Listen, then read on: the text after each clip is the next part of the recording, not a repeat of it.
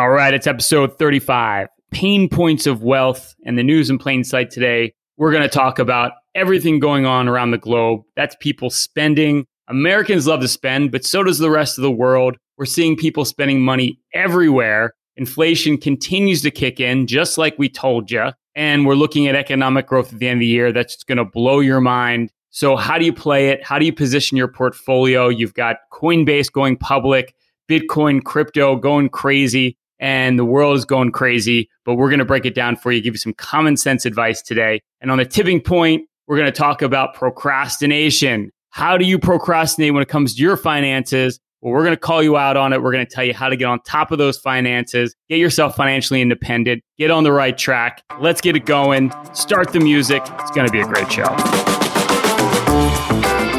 Welcome to the Pain Points of Wealth, the podcast that addresses the pain points that come with creating, growing, and sustaining your wealth, giving you a multi-generational perspective from three pains in a pod. Bob Payne, the boomer, Chris Payne, the millennial, and Ryan Payne, the generation somewhere in between.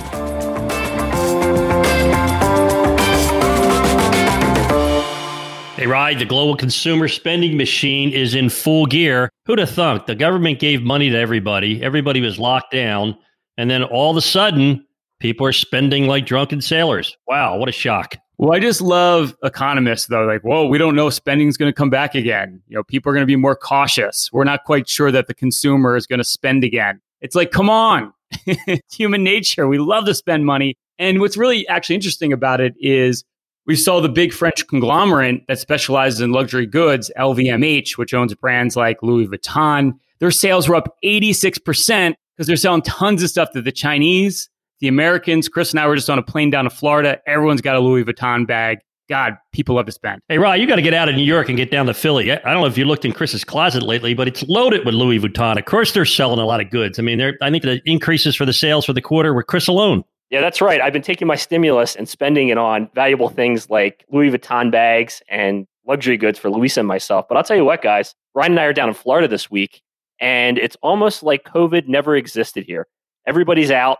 Nobody's wearing masks. The bars are open. The restaurants are open. The clubs are open. And Ryan and I were out to dinner last night, and the prices are just ridiculous. So if people think that it's going to be a long time before the economy starts to reopen and things are get back to normal, just take a look at Florida, because clearly things are wide open here and things are definitely on the mend. Yeah, what's crazy about it is that you even forget, and I probably shouldn't say this, but you know, you're going into a place where no one's wearing masks, you're sitting down, you're eating, and it's almost like COVID never happened. And I just can imagine when the rest of the world starts to open up and people start to put their masks away because they're inoculated, how quickly they're going to forget that COVID even existed. And I think that is just going to be another driving force for people to go out there and live and just go crazy. Hey, guys, you know, I don't know why you're surprised. I mean, everybody knows that where people are spending like crazy on Amazon, but everybody's waiting to get out. But guess what? Like you saw in Miami, they're already out. Retailers, bars, restaurants, their March sales were 17% higher than they were pre-pandemic. In other words, in February of last year, the sales were lower than they are today. It's easy math to do because we have more money in our pocket today than we did before the pandemic started. When the government sprinkles something like $6 trillion down on the economy, that's going to have an astronomical effect on our ability to spend. And guys, the one thing we keep talking about week after week is what are companies doing? Because now they didn't anticipate all this demand from consumers wanting to buy around the world. So all of a sudden, their costs are going up because their supply chains have so much stress on them. So you're seeing companies like Procter & Gamble, they're raising their prices. Levi's, the jean company, they're raising their prices. Constellation Brands, which owns Corona, which maybe they should change the name of that beer. I don't know. They're raising their prices. And it's real simple. They raise their prices, their profits go up, but also our costs go up. Well, there's a gigantic boom in financial assets, but there's also a big boom in real estate. You know, one of our clients is a real estate developer, home builder, built 40 homes last year, already has orders for 45 homes this year, but the prices are going up dramatically. One piece of lumber they were paying $3 for is now $9. That's not double, that's triple, and people are paying the prices. Yeah, the average house now costs another $26,000 because of the lumber costs going up. That's insane. You know, it's absolutely crazy. And you have the Fed chairman saying that inflation's transitory. We're not going to have a lot of inflation. let's face it, you don't need to be an economist to realize prices are going to continue to go higher. And the crazy part is, and I've talked about this all the time, is business is not back to normal yet. We're not even back to normal business activity. Like, what is it going to look like at the end of the year when the world's fully open and demand just skyrockets and the supply chains are already screwed up? It's going to be nuts. Oh, I think most companies will just shut down and say, why? We don't want more business. Huh? Why would we want to charge the consumer more if it costs us more? Are you kidding me? CEOs are going crazy right now. They're out there pushing their teams to go more and more and more and more. And what's going to happen is inflation's coming. Now, what I'm finding from a lot of the calls we get over the weekend from, you know, our radio show and from this podcast is very few of you are prepared for inflation. I don't see inflation hedge portfolios whatsoever out there, guys. Yes, like right now, you know, there's still so much money in things like SPACs, in technology, even in things like junk bonds where you're getting 6.5%, but you're more likely for that bond to default. Yeah, that bond's going to default. But I'll tell you what, the bonds that are really doing poorly right now are long-term treasury bonds. I just sat down with a new client last week. Well, actually sat down with them on Zoom because they're still not meeting in our offices. And they have a Vanguard government bond fund down 14% year to date. It's only April, guys. It's crazy. And again, it's like common sense, right? Look, these companies that can raise their prices are going to make out like bandits here. And you have to ask yourself, you're the consumer. As a consumer, you're going to get screwed, for lack of a better way of putting it. Prices are going up. So you want to be the owner as well of companies that benefit the most from prices going up. And we talk about this again on our show every week. It's old school versus new school. Well, it's going to be old school companies that benefit the most from the fact that prices are going higher. Like I just mentioned, companies like Levi, you know, companies like Procter & Gamble, companies that have pricing power. And invariably, that's why owning stocks is one of the best inflation hedges you can possibly have, because as prices go up, they benefit. You can benefit too, but you've got to be an owner of those companies. Good point about being an owner, Ryan. I was talking to one of my clients the other day, and he was complaining to me about the price of gas. And I said, well, look at it this way. I said, you own a portfolio of natural gas pipelines, oil and natural gas pipelines. That's done extraordinarily well this year. That's one of the best things that you've owned. I said, so pick your poison. I said, do you want to make money in your portfolio or do you want to pay at the pump? Well, the whole idea, and I think what I'm hearing from you, is that stocks own real assets, right? So as the value of those underlying real assets go up in value, the stock goes up in value. Business is booming. As they do more business, their earnings go up. As they make more money, they pay more dividends. Oh, we have a terrific hedge against inflation. So equities are the core holding as an inflation hedge. But then there's also commodities. I don't see anyone owning commodities right now, except for our clients. And you also look at real estate. Real estate's going up. So you want to have real estate as a hedge in your portfolio. And you don't want to have bond funds. What I see every one of you owning right now are long-dated bond funds down 13, 14% this year and gold down 10%. What a horrible combination, guys. Well, I think the bottom line here is you want to own what we call productive assets. Like we talk about Bitcoin, we talk about cryptocurrencies. Now we've got Dogecoin, which produces nothing. Last time I looked, you need copper when you're building a house. I haven't figured out how to build a house out of Bitcoin yet, guys. I'm trying to figure it out, but it just doesn't seem to work.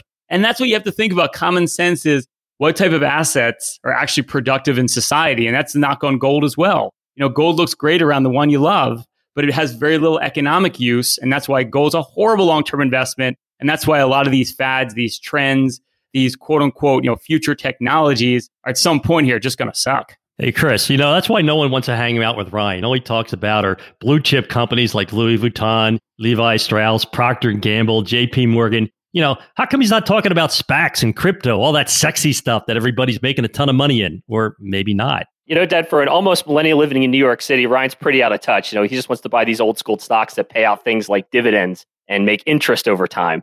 What's wrong with you, Ryan? Come on. Well, the big news this week wasn't the big booming bull market in stocks, wasn't about inflation, wasn't about all the great earnings. By the way, the average company's beating earnings estimates by 20%. What happened this week is we had a gigantic bear market in SPACs. They got spanked, and crypto collapsed over the weekend. Get spanked by a SPAC. I like that. That's my favorite play on words. Yeah, clearly, at some point, markets get rational when they're irrational. And we're going to see more and more of that as the economy continues to get active again, continues to reopen. As we go out, we spend more money because we love to spend money. And the companies that benefit the most, because I'm old school, I wish I was new school, but I'm old school, are those old school companies. They're going to be able to raise their pricing power. You've got to reposition your portfolio. The world's changing. You heard it here first. That's the kind of info we give you at Pain Points of Wealth. Hey, Chris, I got a new name for your brother. Rational Rye. Rational Rye. I like it. Hey, I hope you're enjoying our podcast, Pain Points of Wealth. If you really like it, don't be shy. Click the like button. You can subscribe to our channel. You can have it delivered to your inbox every single week. And of course, I'm wittier than Bob and Chris, but don't let them know. Delude them. But please subscribe to our podcast. All right, boys, it's the tipping point. We pinpoint the pain point. Of course, that's P-A-Y-N-E. Having the biggest impact on your wealth right now. So Bob and Chris, given that our firm Payne Capital Management now advises over 2,000 families when it comes to their finances, we see all the reasons you procrastinate when it comes to putting together a financial plan. So that we can explore some of those excuses and why it can be dangerous, not to address these issues and how you overcome procrastination when it comes to your finances. Well, let's look at the first one. I don't know who to listen to. This one's legitimate because there's so much information out there from the internet, email, to the news media that essentially investors out there are getting fed like they're drinking from a fire hose. Well, in a less PC era, Bob and I used to call it financial pornography because there's just so much junk out there. And it's, rightly so, right? I would be very discerning as well because it's like, who do you trust? And that's why we put together our podcast, frankly, is because we know there's not a lot of good information out there. And, really, you need to cut through a lot of the BS. Well, first of all, it starts with if you're going to have a financial goal, if you're going to have an actual investment strategy, making money is not a goal. You got to figure out, why do I need to make money? Well, maybe because you want to retire comfortably. Maybe you want to educate your children. Maybe you want to give money to charity. So when you see these talking heads on the financial pornography channels and they're pitching a stock, they don't know if you just got out of college or if you're retiring or if you're in your acquisition years or just distribution years. They don't care. It's not about buying an investment. Like I always say, guys, are no good investments, are no bad investments. What kind are there? Only ones that are appropriate for you, Bob. We've been hearing it for years. And I think this is also a great litmus test if you're going to sit down with a financial professional. And I always put that in quotes because most financial professionals are more like financial charlatans. And if they're just recommending products to you, if the person that's giving financial advice isn't starting with the plan first, isn't mapping out your goals first, to me, that's like the biggest red flag you can possibly have when you're looking to get advice on your finances. Hey, guys, I was just talking to one of our clients the other day, and he said, hey, Bob, I've been watching this commercial, and this guy brags about being a fiduciary. What's the big deal? All you guys are fiduciaries. Boy, he couldn't be more wrong. Yeah, that's completely not true. I mean, most financial advisors out there are not fiduciaries. They're mostly registered representatives. They represent the firms, not you as the investor. Well, that's a tremendous conflict of interest, right? I mean, why don't these firms want to be fiduciaries? Because then they have to act in your best interest. That's simple. So yeah, so I think that's important, to understand and discern between if it's a fiduciary or not. Now, the reason they don't want to be fiduciaries is because simply they don't want to act in your best interest. It's plain and simple. That's true, because there's a tremendous conflict of interest when you're a representative, because there's some pressure on you from the company to sell what the company wants you to sell, not what the client most likely needs. So here's the problem. This is, Chris and I, you and I have seen this in like 3 or 4 of the cases we just worked on. In a big booming bull market, underperforming, poorly constructed portfolios are hiding in plain sight. So you think you made money, that was okay, but you're not making the money you should be making. You're not getting the return you should be making with the risk you're taking. That's the problem with bull markets. You think everybody's smart. The other reason I think we procrastinate is it's just so stressful dealing with financial stuff. It's like you have accounts over here, they're over here. You don't quite know what your expenses are. And all that stuff just seems like, man, oh man, I'll get to it someday. And I think it's one of those tasks that's easy to push off and keep pushing off. And all of a sudden you blink and like 5 years have gone by. In the meantime, there's probably so many things you could drill down on to make your life a lot less financially stressful. It's a lot like dealing with your health and the fact that every year you should go for that annual physical, but you avoid it because you're afraid the doctor's going to tell you that something's wrong. Two, where the doctor's going to tell you that there's something wrong. But the best part about it is that you can actually fix it. You can solve the problem. The problem is the longer you wait, the worse it gets. Yeah, but it all comes down to blaming your parents. Like you guys blame me for everything. It's all our parents' fault because they taught us from birth. Don't put all your eggs in one basket. So we take it to heart. And what happens, guys?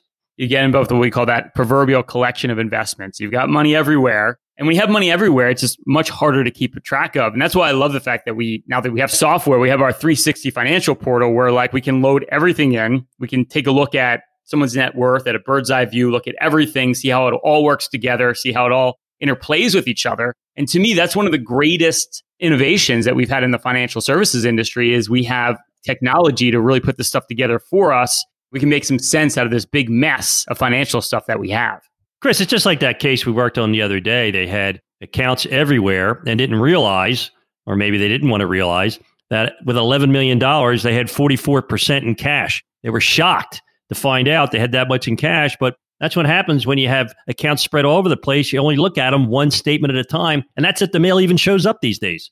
Yeah. And then what happens is when you're sitting in cash, we know cash earns nothing right now, literally zero, zilch. So the more money you have sitting in cash earning nothing, we talk about this a lot, but you're losing against purchasing power over time. And you have to make sure your assets are being productive, that they're getting you to those goals. And I think the hardest part of any of this is because there's so much information out there. It's so overwhelming. You know, it's like chewing glass. Let's be real. Obviously, when you talk to Bob, Chris, or myself, it's really exciting and engaging because we're just so charismatic. But it is boring. It is dry. And you're so overwhelmed. It's kind of like, where do I even start? You know, how do we even start the journey of becoming financially independent or planning for retirement or getting to retirement? It's just like, that's the big question I think we all have. Well, that's the beauty of our 360 financial portal. It forces everybody to take that first step, which is to answer a couple of questions. What's your name? What's your address? What's your phone number? And then you just take that information that you have on the internet and just plug in a password. Next thing you know, you're financially organized. It's just one step at a time, guys. Well, you know what, guys? This is just a personal for me, is I really didn't get financially organized until I became a financial advisor and started using the 360 portal. Now I look at my stuff every day and I have a sense of exactly where my money is and I know exactly where I want to go. Well, you know, Chris, on a 360 financial portal, you can shut down the spending category, and your mom blocked me on our portal. I'm just wondering if you could help me reopen it. Dad, I'd be happy to sit down and do a financial plan for you.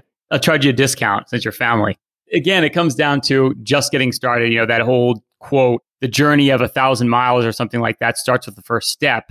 And the first step is really just tallying up the assets that you have. And this is, again, why we have a job, is because most people don't want to do this by themselves, is then starting to look at what you spend. Then when you're armed with that data, the sky's the limit. You know, we can play what if. You can start looking at, like, what if I retired a little bit early? What if I worked longer? What if I saved a little bit more? What impact does it have? And that's actually the fun part. There is a fun part to financial planning. And that's the part where you actually get to play what if. You get to dream a little bit and start looking at where you can be if you make some tweaks and adjustments to your portfolio and to your time horizons. Like, that's the really good stuff. And that's the part that's actually fun for us too. Help you dream. And that's the whole point, guys. Absolutely no one plans to fail.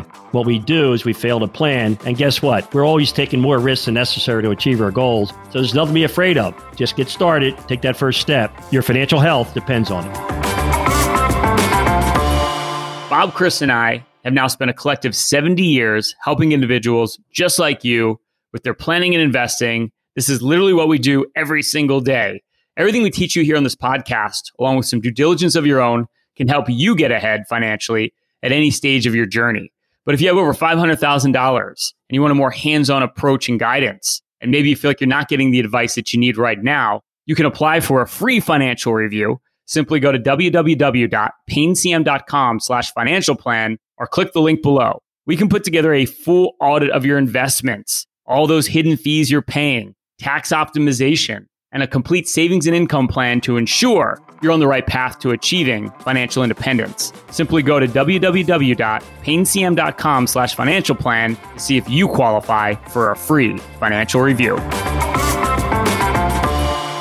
Hey, I hope you're enjoying episode 35, Pain Points of Wealth. If you like our podcast, we've doubled our listenership in the last month, so thank you. Please help us get the good word out. Like the podcast if you actually like it. And don't be shy, subscribe. You can have Pain Points of Wealth delivered to your inbox every single week and get the sage wisdom of Bob, Chris, and I, maybe more so from me, but you know, we don't need to get into that. All right, gentlemen, the hidden facts of finance. Random financial facts that may surprise you or even shock you. Bob, if you invested $1,000 into the following investments on January 1st of this year, you'd have this much as of April 16th. Tesla, your $1,000 would have turned into $1,012. GameStop, you'd have $9,000.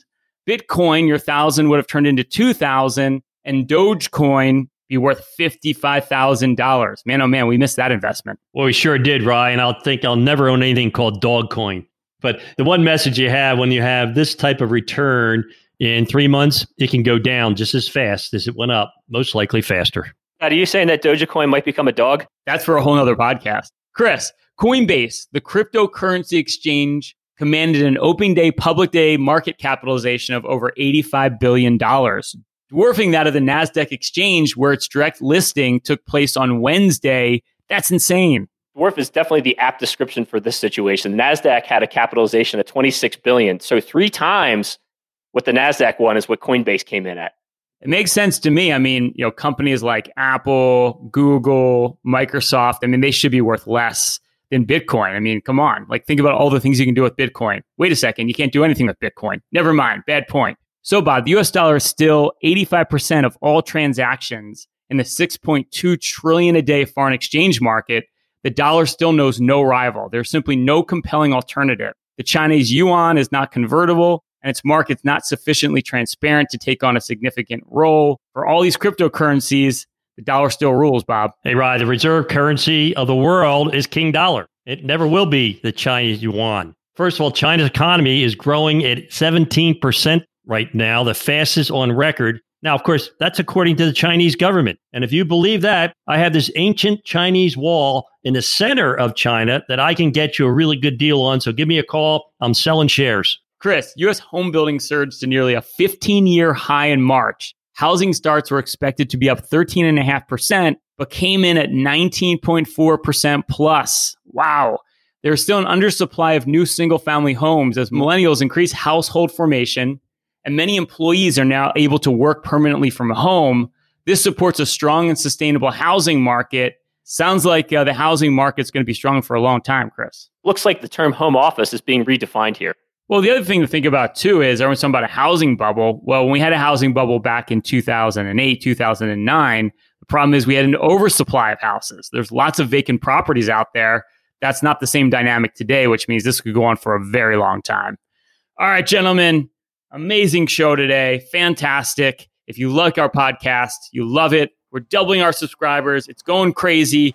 Be part of the party. Subscribe to our podcast. Click on the like button. Put a comment in the comment sections below. We love the discourse when it comes to anything financially related. Have a great day. As always, stay loose and keep an open mind. Thanks for listening to The Pain Points of Wealth. Hopefully, you found the ideas discussed in this episode valuable and useful for your own financial journey.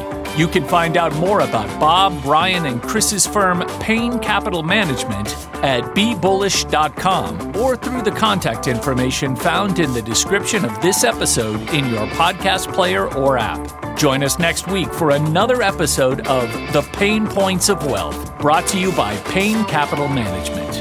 Information provided on today's show is provided for informational purposes only and does not constitute investment, tax, or legal advice. Information is obtained from sources that are deemed to be reliable, but their accuracy and completeness cannot be guaranteed.